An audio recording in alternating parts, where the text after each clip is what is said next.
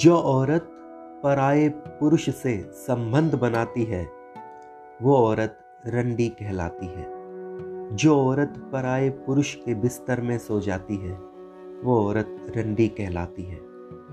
जो औरत अपनी मर्यादा भूल जाती है, वो औरत रंडी कहलाती है।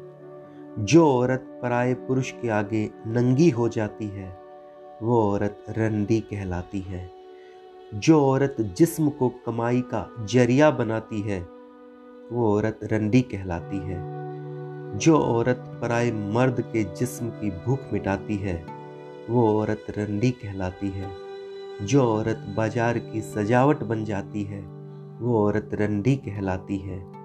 जो औरत देह को व्यापार बनाती है, वो औरत रंडी कहलाती है।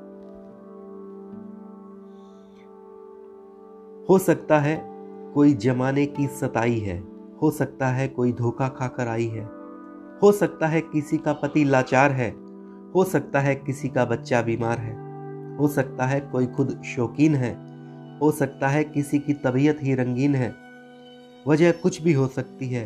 एक औरत के रंडी बन जाने की, मगर ताक पर नहीं रख सकते ज़िम्मेदारी बाकी जमाने की। औरत को रंडी, औरत की मजबूरी नहीं बनाती है।